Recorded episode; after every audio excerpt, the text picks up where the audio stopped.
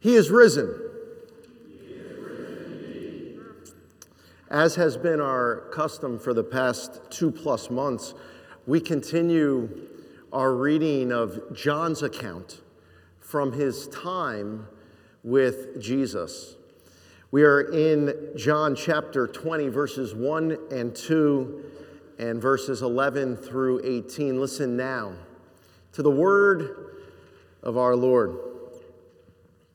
Early on the first day of the week, while it was still dark, Mary Magdalene went to the tomb and saw that the stone had been removed from the entrance. So she came running to Simon Peter and the other disciple, the one who Jesus loved, and said, They have taken the Lord out of the tomb, and we do not know where they have put him. Now Mary stood outside the tomb crying. As she wept, she bent over to look into the tomb and saw two angels in white seated where Jesus' body had been, one at the head and the other at the foot. They asked her, Woman, why are you crying? They have taken away my Lord, she said, and I don't know where they have put him. At this, she turned around and saw Jesus standing there, but she did not realize that it was Jesus. He asked her, and Jesus, I think Jesus is having a little fun. He asked her, Woman, why are you crying? Who is it you're looking for? Thinking he was the gardener, she said, Sir, if you have carried him away, tell me where you have put him, and I will get him. Jesus said to her, Mary. She turned toward him and cried out in Aramaic, Rabboni, which means teacher. Jesus said, Do not hold on to me, for I have not yet ascended to the Father. Go instead to your brothers and tell them, I am ascending to my Father and your Father, and to my God and your God. Mary Magdalene went to the disciples with the news I have seen the Lord. She told them that he had said these things to her. It's the word of the Lord. Many years ago, I was having breakfast with a Marine, and this Marine, like many of our veterans who have returned home from war, was struggling to pick up the pieces. And at some point during the conversation, I mustered up the courage to ask, Do you believe in God? And he shared, in spite of all he had been through and all he was going through, that he believed in God. And I couldn't help myself. I had to ask, How? Why? And I'll always remember the look that he gave me. And maybe you've seen this look, maybe you've given this look. It was the look of knowing, as if he knew something in the depths of his soul. And knowingly, with a smile, he said, I have seen the evidence. When it comes to believing in God, many of us have been told, you just gotta believe. Has anyone ever said that to you? You just gotta believe. You, you just gotta have faith. And I know at least some of you are thinking, yeah, someone has said that to me. It sounds like you, Pastor.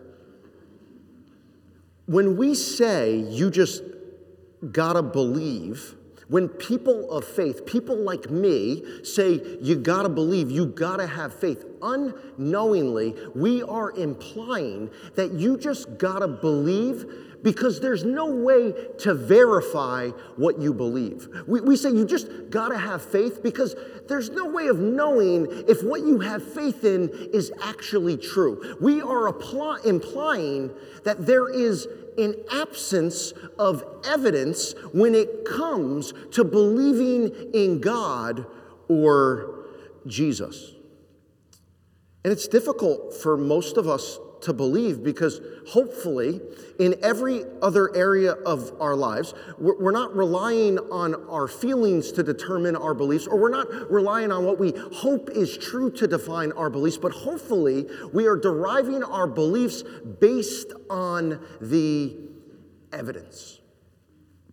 And when it comes to faith, we are told to believe something is true about God without having seen the evidence.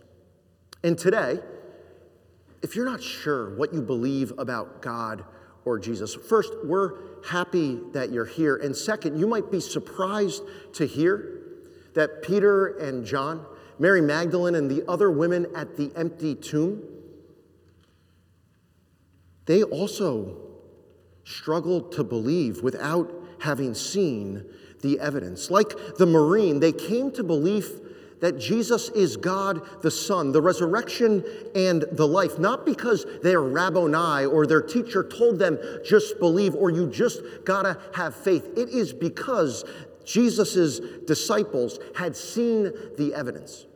And today, before you make up your mind about what Jesus has or hasn't done, who God is or isn't, I believe that you owe it to yourself to at least look at the evidence. And we have an avalanche of historical evidence from the life, death, and resurrection of Jesus Christ. We have more evidence about his life than we do from the life of Socrates, Muhammad, and Alexander the Great. And what follows are the eyewitness accounts of those who were there on the first Easter. It is the evidence for Easter. And the first Easter began on the first day of the week. Does anyone know what the first day of the week is?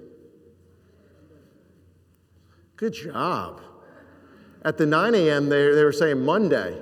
We don't want to start the week on a Monday. The first day of the week is Sunday. And so the first Easter began early on a Sunday morning. Hopefully, before your Sunday morning began, it was still dark. Mary Magdalene, Salome, Joanna, and Mary, the mother of James, walked to Jesus' tomb, and they were carrying something. They were carrying upwards of 100 pounds of spices and perfumes to give Jesus a proper burial. And these were the same women who were there with Jesus on Good Friday. On Good Friday, they were eyewitnesses to Jesus' crucifixion.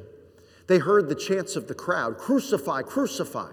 They saw as the Roman soldiers drove the nails into Jesus' hands. And they were there when Jesus prayed his last prayer and breathed his last breath.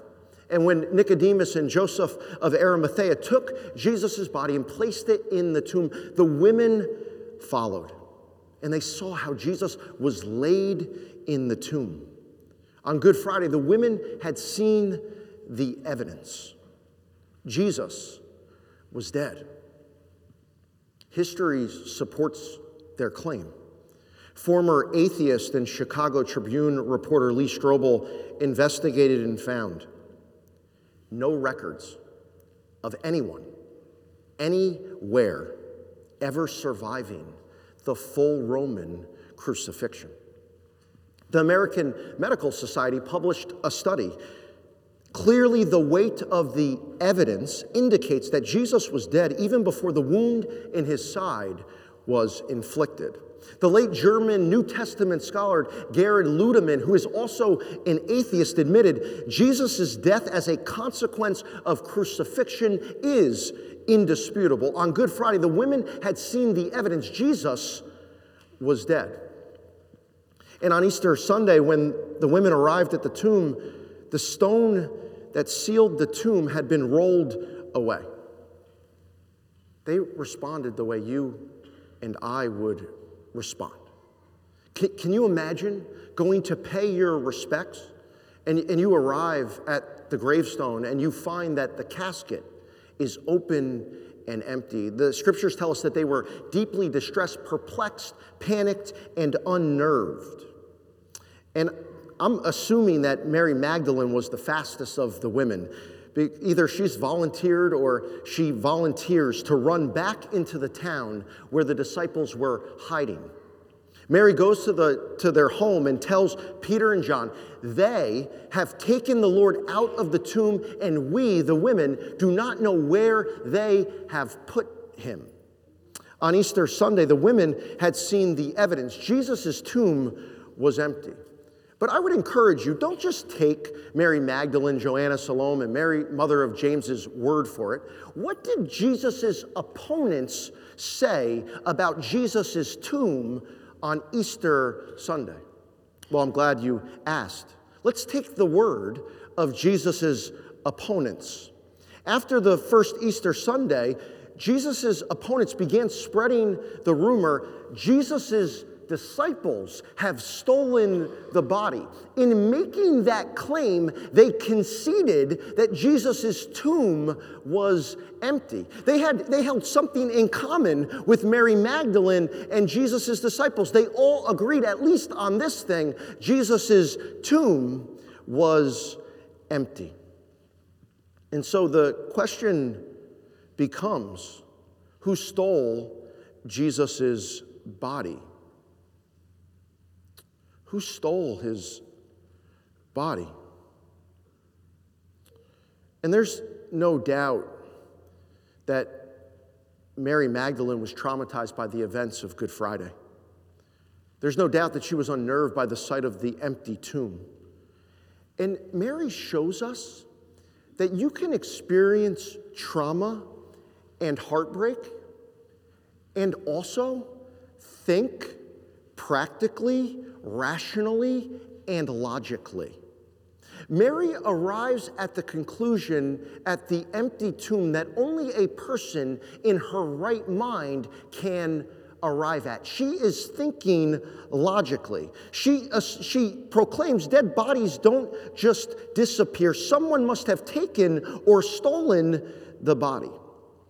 And first, Based on multiple historical records written not long after Jesus' death, Roman and Jewish authorities sent armed guards to prevent Jesus' body from being moved. We know Jesus' opponents did not steal Jesus' body. One of the reasons that I believe that the New Testament uh, scriptures are authentic and authoritative and factual is because when the, pe- the people who wrote them did not paint the disciples in a very flattering light. We understand through their accounts that the disciples, the male disciples, excuse me, not the female disciples, the male disciples had deserted Jesus on Good Friday. And on Easter Sunday, we find them in hiding, understandably so. They feared that Jesus' fate was the same fate that might await them. And so we know Jesus' disciples did not steal the body. The question remains who could it be? When Mary says, they have taken away the Lord, scholars agree the they is a reference to grave robbers. You can say what my, my uh, two and four year olds say. Yucky. That's disgusting. Now, don't take my toddler's word for it. When it comes to the hypothesis that grave robbers must have stolen the body, we do understand that grave robbing was a lucrative business. And, and I don't know how frequently people do this today, but in Jesus' day, you would not only bury your loved one, you would bury their valuable possessions with them. And so grave robbing was a common phenomenon. But there are two objections to Mary's hypothesis. First, grave robbers carried off valuables, not bodies.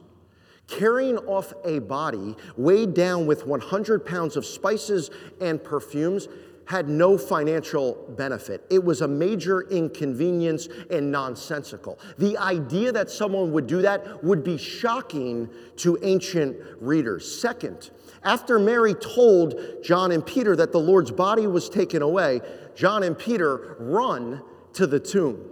In verse 5, which is not in your bulletin but is in your Bible, in verse 5, John, he bent over looked in. Say, looked in. All right, good. We'll try that one more time. Say, looked in. And saw the strips of linen, but he did not go in. He remains outside of the tomb. In verse 6 and 7, then Peter came along behind him and went straight into the tomb. He saw, say, he saw the strips of linen lying there, as well as the cloth, the grave clothes, that had been wrapped around Jesus' head. The cloth was lying in its place separate from the linen. The Greek word used to describe John looking in and seeing is blepo. Surprise, surprise, blepo means looking in and seeing. However, it gets interesting because the Greek word that describes John looking and seeing is theoreo, Theoreo does not simply mean looking and seeing, it means to stare intently, look for understanding, and to weigh the evidence. Peter stares intently, looks for understanding, and finds an orderly scene at the tomb. The clothes are neatly folded. It means if the body were stolen by the grave robbers, they took time to unwrap Jesus' body at the scene of the crime and to fold his clothes. Have you ever heard the expression, the more things change, the more things stay the same? I don't know if you've been robbed, but I do know this. When someone robs your home, they take your valuables, but they don't take time to fold your dirty laundry. Can I get an amen? They should, though. Peter had seen the evidence Jesus' body was not stolen. Peter and John go home. And Mary stays. And she, she stands at the tomb and she's crying. Her, her world has been shattered. Some of you know what that feels like. You've been in that place. You know what it's like to stand at the tomb at the grave. Your, your world has, has been shattered, and there's deep, deep heartbreak and trauma. The scripture says in verse 11, as she wept, she bent over to look into the tomb. Yeah, you guessed it. The word for looking and seeing in this case is theoreo, to stare intently, to look for understanding, and to weigh the evidence. And Mary stays at the tomb looking for understanding and weighing the evidence. In distress, Mary stares intently. With no trace of Jesus in her world, Mary stays looking for understanding. When none of it makes sense, Mary stays weighing the evidence. And the tears reveal the conclusion of Mary Magdalene, Jesus' disciple. Where, what she concludes is this the evidence of the empty tomb is no proof of a resurrection. She was not expecting a resurrection in the middle of history. No Jew was. Yet Mary stays and she sees what she could not believe to be true was actually a reality. In her grief, in her trauma, in her questioning, she sees something that she could never fathom could happen in her mind. God is ushering in a new reality. God has defeated the power of death. Jesus Christ is going to show her and show us that He is who He claims to be the resurrection and the life. And so the angels come to her and say, Why are you crying? We're so happy. We already know what happened. And then at this, she turns around, turns from the empty tomb and saw Jesus standing there. But she didn't realize it was Jesus. He asked her, Woman, why are you crying? Who is it you're looking for? Wink, wink. Thinking he was the gardener, she said, Sir, if you carried him away, I'm willing to do anything to get him back. She's assuming that he's dead, weighed down with close to 100 pounds of spices and cloth. I'll, I'll do anything to, to get Jesus back. And Jesus says to her, Mary. And she turned toward him and cried out in Aramaic, Rabboni, which means teacher. Jesus said, Don't hold on to me, let go of me. This hug is so, is, is so tight, for I have not yet ascended to the Father. Go instead to my brothers and tell them, I am ascending to my Father and your Father, to my God and your God. And Mary Magdalene goes and she tells the disciples the news I have seen the Lord. And she tells them everything that he has said to her. And the disciples, the 11 disciples who were left, who were in hiding, it was so easy for them to believe in the resurrection. They just accepted that Jesus was risen for the dead because that seems totally logical and practical, impossible. No! They deemed it an idle tale, a fairy tale. There's no way that Jesus is risen. And it wasn't until later that day, on Easter Sunday, that Jesus came into the home where they were hiding and he showed them his nail scarred hands. And then the disciples, like Mary Magdalene, had seen the evidence and they believed that Jesus is risen and they proclaimed the message We have seen the Lord. And so I would say to you today, based on the evidence, it takes no faith to believe that Jesus lives, that Jesus had lived, that Jesus died, and that the tomb was empty. And the area where it does take faith to believe is that Jesus is risen. And the reason that I have come to the conclusion that Jesus is risen, that Mary Magdalene and the other disciples had seen the risen Lord, is based on the evidence, based on what happened after the first Easter Sunday. Something happened on Easter Sunday, there's no refuting it, that changed Mary Magdalene and the rest of the disciples.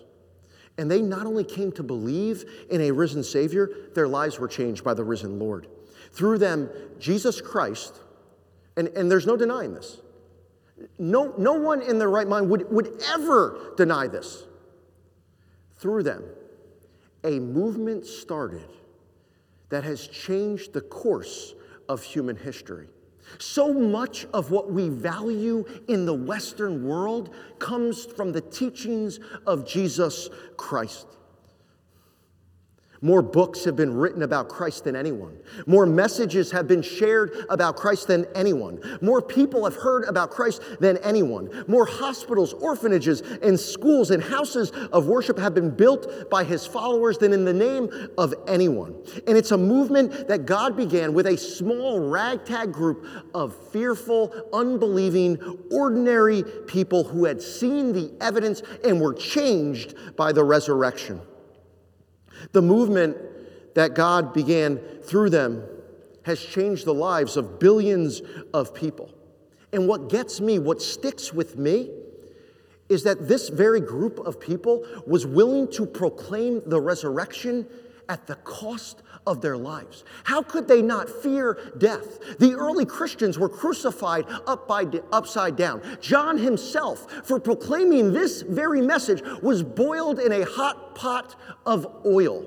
They were thrown in the ring with gladiators and fed to wild animals crucified upside down, burned at the stake, and they weren't afraid to die. And how could that possibly happen? Why would they not be quiet about the resurrection? And the answer is they had seen the evidence. Jesus is risen.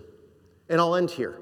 How can this message possibly be practical applicable for you and I today. Of course, it's applicable and practical because we all face death. And on that day, of course, we hope and have the reality of a resurrection with God in forever. But what about today? What can we do today in response to the message of resurrection? Follow in the footsteps of Mary Magdalene. If she can do it, you can do it. I'll say it again follow in the footsteps of Mary Magdalene. She didn't have all of the answers. She was experiencing deep, deep heartbreak. And what she does at the empty tomb is the thing that God calls you and I to do at the empty tomb. She doesn't go home, she stays. She stays, she stares intently, she looks for understanding, and she weighs the evidence. She continues to pursue Christ. In doubt, stay with us and look for understanding. In heartbreak, stay with us. Let's look together. In grief, stay. Let's be there for one another. And in victory, let's celebrate together. Are you willing to stay? Are you willing to journey with us as we pursue Christ? And there's no guarantee. I was with our with one of our worship leaders this morning. He said, "You know what the people need? They they they need to see Jesus the risen Lord walk right into the sanctuary and then they'll believe. They need to hold him the way that Mary Magdalene held the risen Lord. And I have to tell you, there's no guarantee that you will see the risen Lord in this life. However, I have a feeling if you stay and do what Mary Magdalene did, stare intently, look for the evidence, and look for understanding, one day, one day, you'll be the one knowingly who is smiling and telling another person, I believe in God. I have seen the evidence because Jesus Christ is risen. He is risen. You have to do better if you want me to conclude the sermon. I, mu- I must have failed. He is risen. He is risen Amen. Will you pray with me? Heavenly Father, I give you thanks and praise because I have seen the evidence of your love, your beauty, your devotion, and your kindness right here through this very group of people. And so we thank you, Lord. We thank you for the cross, for it is a symbol of your love. And we thank you for the empty tomb, the symbol of your power. And we thank you for your church, because it is a symbol for all who would believe of your never failing love and your power to not only resurrect your son on Easter Sunday, but to bring resurrection in this life and the next to all who would believe in Jesus Christ. And so, Lord, for those who are struggling right now with doubt, with, with annoyance at the message, with unnatural anger or fear, I pray that you would open closed hearts that, that those who claim to be open minded would indeed be open minded when it comes to the life, death, and resurrection of Jesus Christ. And Lord, that they would feel safe and not judged as we follow you, look together, stare intently, and give to you what you have given to each one of us our lives. To you be the glory and the honor and the power now and forevermore. And we all say together, Amen.